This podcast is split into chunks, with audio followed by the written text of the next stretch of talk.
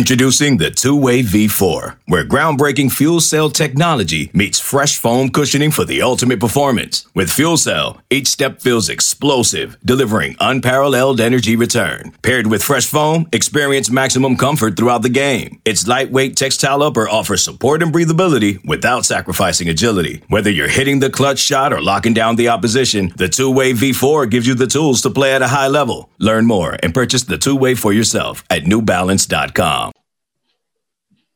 Hello, everybody. Welcome back to another edition of the Auburn Undercover podcast here on auburnundercover.com. My name is Nathan King, Auburn beat reporter for 24 7 Sports and auburnundercover.com. And I'm joined, as always, on these Tuesday editions of the Auburn Undercover podcast by my esteemed colleague, one Phillip Marshall. And Phillip, we were talking last week at this time. We said we'd circle back depending on what happened in that Ole Miss game. We said, uh, you know, we might be talking about our podcast might have a very different direction next week if uh, if Auburn were to lose that game, but they didn't. They came out on top and they did what they needed to do at the end of the game um, to get the win. I guess we've probably talked about it. I know we've had two podcasts since the game talking about the results of the game ad nauseum, um, but just kind of the the things that have transpired over the past 24 hours with the SEC officiating and the the Lane Kiffin fine.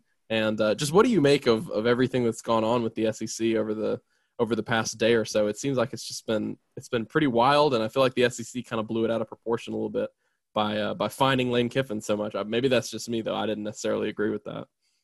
Well, they're gonna do that. If you criticize officials, you're gonna get fined. That is like automatic. And anybody who didn't think like Lane Kiffin would be the first one who just hasn't paid much attention to Lane Kiffin. Uh, and I assure you, he didn't win any friends either when he when he ridiculed it and talked about his son's college fund and all that stuff. You know, Lane Kiffin has has been called on the carpet in the commissioner's office before when he was at Tennessee, uh, accusing people of cheating left and right, and accused accused uh, Urban Meyer of cheating when what he did wasn't against the rules, uh, but uh, which I think was calling a player while he was on an official visit to Tennessee. Well, I mean, there's no rule against that. But uh, but anyway, uh, yeah, I think the uh, the unfortunate thing about the whole thing is that one they they should okay the SEC said they should have stopped it, so obviously I guess they should have. I, I don't question that, but then they stopped. They didn't say anything more than that. They didn't say it was he touched it or he didn't or any of that stuff. So the question's still out there. But the thing that's I don't know if troubling is the right word to me, but it's it's the modern way. I know, uh, but but the Arkansas situation and the Ole Miss situation, uh, some of our colleagues at other places um, have have immediately jumped on the notion that if those calls, if, if those things don't happen, don't happen, uh, Auburn loses those two games, and that is nowhere close to being an automatic fact.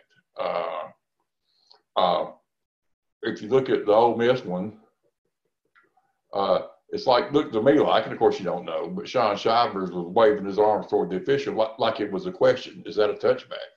Uh, had the official not, had the official not done anything, had he stood there and not blown the whistle, clearly the person with the best chance to recover the ball was Shaun Shivers. Uh, the uh, and the same thing applies in the Arkansas game, really even more so. I mean, if you look at what happened in the Arkansas game, uh, DJ Williams was the first person to the ball, and he was just bending over to pick it up because which to me I understand. To, to me, I, I, don't know the exact rule, but immediate recovery means whistle blows, player recover the ball before anything else has a chance to happen. Neither one of those was that to me. Uh, once the official is blowing his whistle and waving his arms, that says to players, stop, plays over. So the the officials unquestionably uh, messed up in both cases. There's no doubt about that. The replay official and uh, you know Kiffin was talking about how well, the official told me I already looked at it. Well, the officials on the field don't don't stop play for a review. The review the review official does, and he didn't. So the official the officials on the field there was nothing else they could do, and I can certainly see why. Uh, like I said, to this day, I have never seen the ball actually touch. In my mind, uh, Shaun Shivers' finger. His finger went backwards, but what does that? T- what do you do with that if you're the replay official? My guess is the call stands because they never. But but maybe not. But the officials on the field, they, there wasn't anything they could do. They obviously didn't didn't see it hit Shaun Shivers' finger. Uh, uh, so to them, it was just a routine play. It, it didn't hit him. It's in the end zone. It's a touchback and uh, and as as minuscule as it was, it's easy to see how that happened. So I don't think the mistake in the Ole Miss game was near as severe as the mistake in the Arkansas game when when they uh, when they were standing there looking and he and he spiked it and it wasn't forward and uh, yeah I agree they, and they still blew the whistle. Uh, that was on the officials on the field. I actually think the replay officials got it right under the circumstances in that game. But it was very bizarre. The truth of the matter is, nobody knows what would have happened if those if those two things had not happened. Nobody knows, and we'll never know.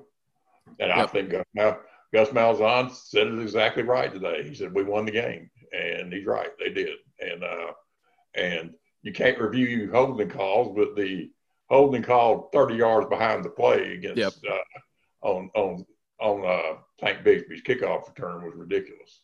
Uh, I talked to, I, I kind of got this thing about holding, and that I think they need to have a big meeting and uh, uh, and identify exactly what it is and when it's called. And once it's done that, then they call it every time. And if it means there's 150 yards of penalties in one game, so be it. They'll stop doing it. Uh, but every official I've ever talked to about it has told me, I says, when do you decide what to call? Because obviously everybody knows there's holding going on on just about every play. And the, the answer 100% of the time has been, unless it's just flagrant, like somebody tackling somebody. If it's not, if it's not a, uh, if it has no impact on the play, I don't call it. And that was the epitome of having no impact on the play on that kickoff return. And it was certainly not flagrant. Yeah. So, I mean, was it holding? Probably. It looked like he probably got had, got got some of his jersey, but uh, but most most most officials would not call that. Yeah, yeah, and that's what Gus and like Phillip was saying with Gus's response today. We have a quick story on it on the website if you haven't seen it, but um, yeah, he was saying, well, I mean, he basically said we got hosed on the on the kickoff return. Which, if me, if you're Auburn, the positive there is that um, Tank Bigsby had a heck of a return, and he's been a heck of a return man all year in terms of his averages. And like Phillip was saying, that was way behind the play, and it's not like the holding sprung the play there. Um, but anyway, I mean, just kind of that's been that's been a big storyline. We're now halfway through Auburn's season, only five games, and um, two or three times there's just been and there's this perception right now. Um, and like Phillip said, it's not just it's not just SEC fans because SEC fans will be I mean, they'll say whatever they want. It's they're just trying to have fun. But uh, I mean, members of the media, people are legitimately running with this thing, where the SEC officiating crews have have, have given Auburn favorable breaks in these games. Um, and so I think Auburn's just going to be glad. You know, a lot of Auburn fans say, and, and, and rightly so, a flagrantly missed call on a flagrant double dribble might have cost Auburn's basketball team the national championship. Hey, you know it all it all comes back around. so, I mean, all don't lie. I've seen so many. I've seen so many bad calls over the years. They happen in every game, just about, and and I've seen a lot of them that that that change the outcome. It's just that's just part of it. And in this these two cases, you don't know that they change the outcome. They might have, but they might not have. So I personally think it's much ado about not very much, other than SEC officials need don't need to be making those kinds of mistakes, whether it's the replay booth or the uh, or the uh, officials on the field. Yeah, yeah. I mean, if there's one positive out of it, it's that people. I mean, the the SEC needs a lot of changes, and it, it, it's it's just not okay to miss these calls and 24 hours after the game twice now for Auburn have to issue a statement and say, okay, we got it wrong. I, I don't. It's a it's a strange system to me that seems. well, I've always right said now. for many um, years that that they uh, whether it's the referee or one designated official, everybody else involved in football games has to answer for what happened. Coaches, players, everybody except officials. And I've always said they, they ought to make one official available after games. And I don't understand why that's just that is just seemingly just a, a total non-starter. I mean, it's uh, yeah, I mean, it's a good idea. Uh, uh, and then you know, if, if, he doesn't know, but you know, I'm sure if you had an official in the game uh, talking about that game Saturday, and in in this case, in my plan, it would be the referee who would then talk to whoever else about uh, what play. Whether if he didn't see that play, he would talk to the guy that did, who would have told him, "I never saw him touch the ball." That's what he would have told him, and uh, uh, but you know, like I said, it's it's uh, you, you start a, a, bad call in the second quarter can can have just as much impact on a game as a bad call with five minutes left. So. And you know, yep. it, even if everything had gone like Ole Miss would have wanted it to go, with it had been a touchdown and they'd kicked the extra point and they'd been up eight points, you know, I, I still think Auburn probably would have scored again, and it would have come down to whether they could make a two point conversion and win in overtime. So you don't you don't know. Yeah. To, to say that that changed the outcome of the game is is a, is a stretch. You just don't know that. Yeah, and I mean to continue to play devil's advocate, I guess. I mean Auburn didn't even score on that no. drive. Look, Ole Miss had after I mean, they... Ole Miss had had the ball and the lead. After that, and yeah. and then Auburn had the ball, and they, they, you know, Ole Miss had an opportunity to stop them, and that's what Lane Kiffin would have been a lot better off if he would have said, and and and then uh, and then reserve his his anger for for talking to the SEC office. Uh, yep. But yep. It, that's not him. It never has been.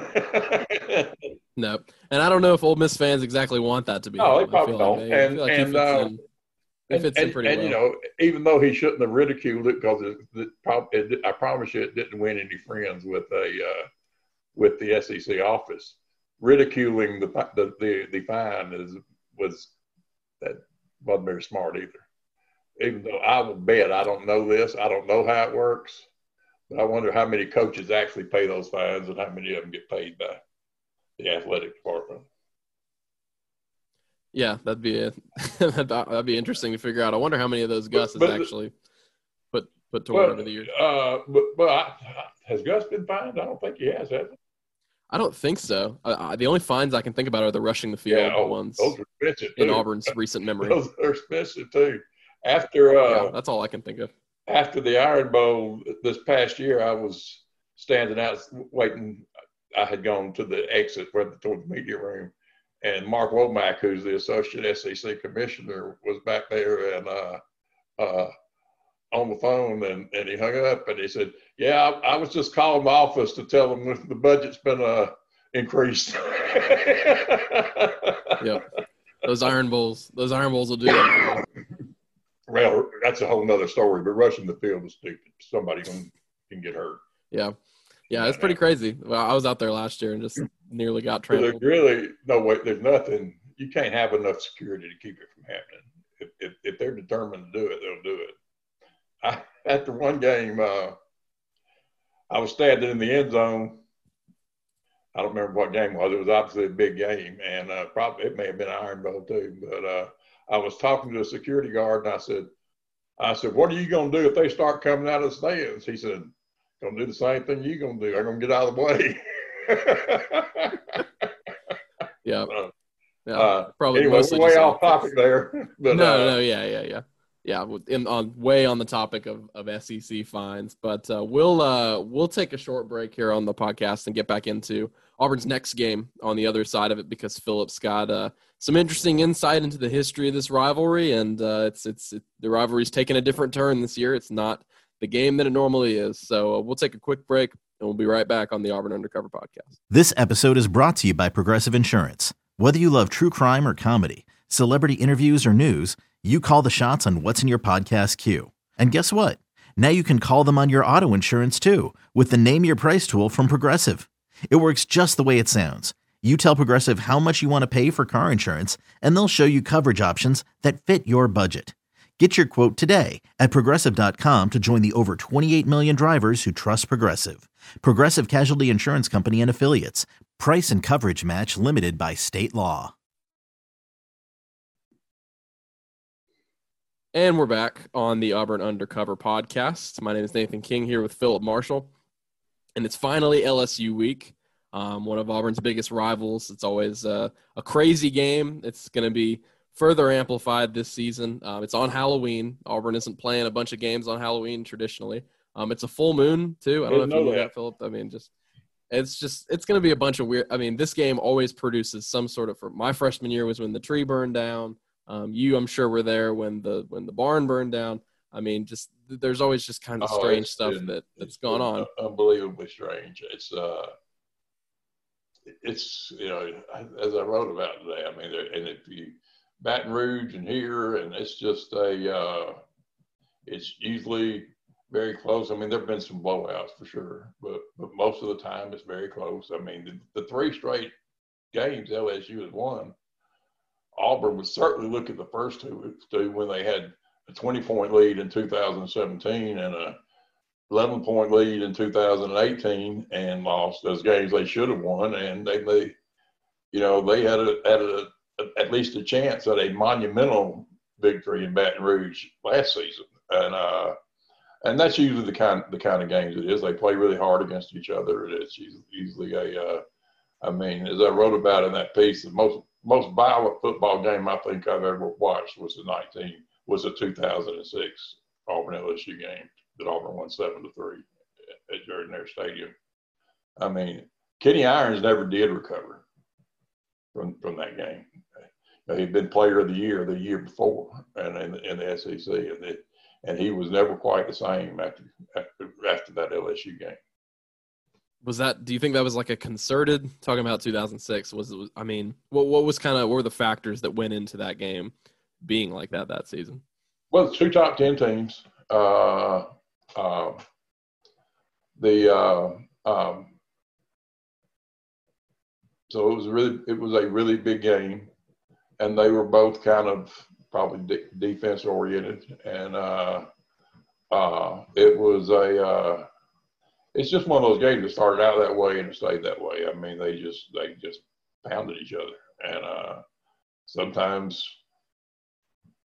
before the whistle had blown, and sometimes after the whistle had blown. but uh, uh, it was for an old timer like me, it was a fun game to watch. Uh, uh even though was, there was only ten points scored, it was. Uh, yeah, not many of those anymore. No, no, I don't think that'll happen Saturday. but uh, uh, I mean, it tells you something. You look at Auburn, and they've given up what 28 twice and 30 once, and yep. uh, and 13 and they're third in the SEC in scoring defense. Yeah, they're actually the only team in the SEC I, I, saw this weekend that hasn't allowed more than 30, which is right, exactly right. Just not. Granted, Georgia's played Alabama. If they hadn't played Alabama, they probably wouldn't. But still, to your point, yeah, you. Yeah, I mean, I mean uh, holding uh, Ole Miss to 28 was phenomenal. That's that's, that's a well, great defense. Below, it's below. They held them below their average, and uh, I think I think that uh, that Kevin Steele thought they could hold them to 21, and uh, uh, and so it, it, was close to that. And it was really similar to LSU last year, and it was an unusual, not exactly the same, but it was an unusual plan because they wanted them to run the ball. Uh, they, they, they, they were gonna not, they were not gonna let the top get get taken off the coverage, and that, and when you got three down linemen most of the game, then that's an opportunity for the other team to run it, unless they're just really not any good. And Ole Miss, people don't realize Ole Miss is a, is a really good running team. They had 240 something yards rushing against Alabama. Uh, so uh, Ole Miss is good on offense. They're just not very good on defense. No, no, they're not. they they don't even line up well on defense. I mean, so, no, they, they uh, I, I expect he's he's not going to say it, but I expect all Gus Malzahn and Chad Morris both probably think they should have scored more than they did, really, because they Yeah. scored. They had five long touchdown drives, which is uh, I think seventy eight or seventy nine yards or more, and that's pretty impressive against anybody. yeah, But that was half their possessions. The other other half they didn't score. yeah. I think Gus was Uh-uh. probably pretty. To me, something I kind of noticed in the middle of the game that I thought might be a key if Auburn were to lose was how they had the ball right before the half and right after the half, and they didn't get points out of either of them. Right. So I feel like that's Right. probably a point in the game where they thought because before the half they crossed Ole Miss territory, and then after the half, I think they just went three and out immediately. So, Yeah, I, I thought when they didn't do anything on the first possession of the third quarter that they might be in trouble. Uh, really. Uh, but uh, you know, the big the biggest play in the game might have been McCreary running down the guy on the fake field goal. Uh, because Auburn had snapped the ball over the punter's head, and if I'm not mistaken, that's his first time that's ever happened to Auburn to Auburn snapper. I don't believe he's ever done that. yeah, I think so. And so for Ole Miss to And, uh, get no points out of it is Yeah, and to, Ole Miss to get nothing, which I thought the fake field goal was kind of a strange call, to be honest with you. yeah, I didn't get that. Either, either go for it or kick it, you know. Uh, uh, but uh, uh, but I, I thought I thought the uh, the extra point was was at least as much on the holder as on the snap. I mean, it looked like it was like head high. I mean, but I know the ball was the ball was slippery and all, and all that stuff. So, but uh, yeah, to to lose the game, I mean that. If, if Ole Miss had won 28 to 27, that would have been the second game this year they've won on a missed extra point. So- Yeah. Because Kentucky missed an extra point Mm. in overtime to, to end it, I guess. No, Yeah. they had it first and missed the extra point. Then Ole Miss scored and kicked one. Well, uh, regardless, Ole Miss has one win by one point, if if that's Yeah, if that's correct. they But uh, scored a bunch of points, but uh, once that defense gets right, I think they'll be they should be in good shape. But um, I think Ano- that defense, that defense is a long way from getting right. they're though. a few years away, probably. Yeah. A good defensive coordinator. But I will tell you this too, though, though, though, Nathan. If you play as fast as they play, you're gonna give up points. yeah, it's hard. You're gassed. I think Uh, that's so- what Alabama's kind of starting to figure out by the way that they're playing now. Is they're just and you, and you give the other side more times at bat too, Mhm. not just yourself. Yeah. Uh, anyway, so it's a team that's not playing as well on defense as it did last year. Um, is LSU? That's the team that's coming in this weekend. Gus Malzahn talked today about. That's, I mean, it's a huge game no matter what. They're the defending national champions, but there's really no way around the fact that they haven't played as well this season. However, of course, just to Auburn's luck, they definitely played their best game of the season um, this last week against South Carolina. Uh, the f- true freshman quarterback T.J. Finley, who I I think is probably going to start. Um, I was I like I say, listened. yeah. I listened to Ed Orgeron's press conference yesterday, and it didn't really seem like he said Myles Brennan's not going to go unless he's 100%. And look, Finley did a lot of good things. This LSU offense looked great in that game. The defense looked really good. Um, but to you, Phillip, we were kind of talking about this before the show that that loss made Auburn's loss to South Carolina just all the more perplexing to you because it did not shine very well on on making South Carolina look like a very good team. No, they're not. And uh, as we said, if all if if Auburn would have just lined up and run the ball 50 times, Auburn would have won the game.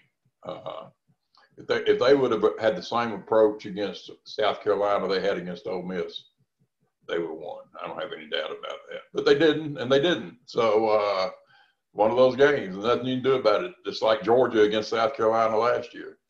You know, the thing about this game to me is the winner of this game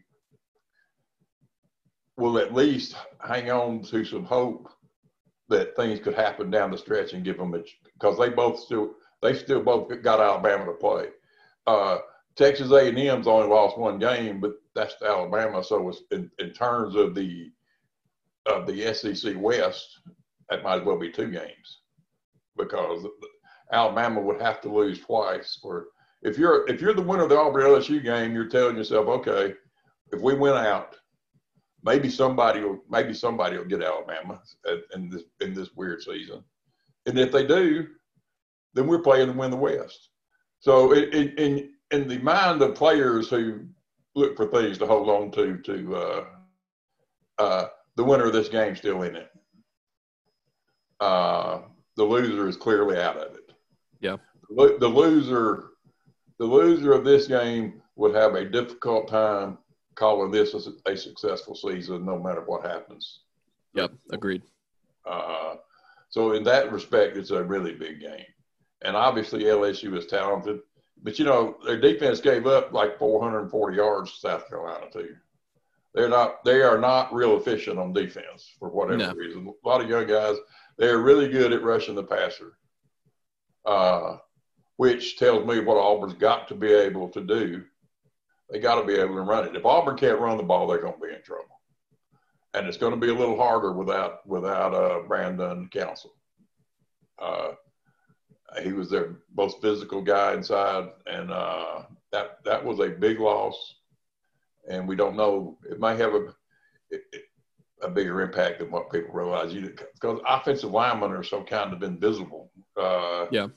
That that you don't really know, but uh, if if uh, Keiondre Jones or whoever, they, they're on a, uh, I guess Keiondre Jones or possibly it could be Austin Troxell. Yeah. Uh, you, you they're going to have a big load to carry because if Auburn's going to win, they have got to run it. Uh, that's to me, that is the number one thing because if they don't run it, they're not going to be able to protect the quarterback. Yep. And uh, and if they have to throw a bunch of passes, they're going to be in trouble. Yeah, especially into the secondary. I mean, LSU has not been as good on defense this year, but they've still got a bunch of guys. They got Derek Stingley, they got Jacoby Stevens, they got Ricks, the freshman who just made that pick six in that last game. And yeah, I mean, Keiondre Jones is is going to have to hold up with along with the rest of this offensive line against all those good pass rushers as well. Um, like Phillip said, I mean, it's it's a defense that hasn't necessarily, I don't think, played up to its standard yet, but probably similar to how Auburn feels like it hasn't played up to its potential on offense yet. So this is really kind of a, a yep. meeting at the head sort of game yep. here in the middle of the season where I, I, I agree with you, Phillip. It, it, could it could mean a lot for these whoever wins this game, feeling like not only are you going to challenge in the SEC West, but just kind of in general feeling like we are a good team. We are a top right. 25 team that can challenge in the SEC. Um, no, it's huge, and I think the fact that Auburn gets it on its home field is huge. And the you know the winner is going to be ranked next week, probably. right? Mm-hmm. So, uh, uh, not the, the, those rankings don't mean much of anything except conversation, but uh, but I still think that uh, like I think you put it well. Whoever wins this game is going to feel like they're a good team, and you know, LSU's been good on offense all along. Uh, I mean, they they scored a lot of points even when they lost. But uh, you know, so they're going to score. I, I'd, I'd be surprised if they scored in the 40s, but they're going to score. And uh, and of course, then it's just like you know, if you turn the ball over, you're probably going to lose, either side. And it's going to be interesting. The freshman quarterback playing in uh, his first game in a uh, in the comfort of home, right. even though, and also playing against a team that had not seen him at all, mm-hmm. because he had not played a snap before Saturday, and uh, it's going to be a bigger challenge for him Saturday. Yeah, I think if you're Auburn, you're probably encouraged a lot by what you saw in terms of the defensive backs playing against Ole Miss because they they had the the one against Kenny Yeboah, the tight end, where he was kind of able to break it. They just lost him in coverage.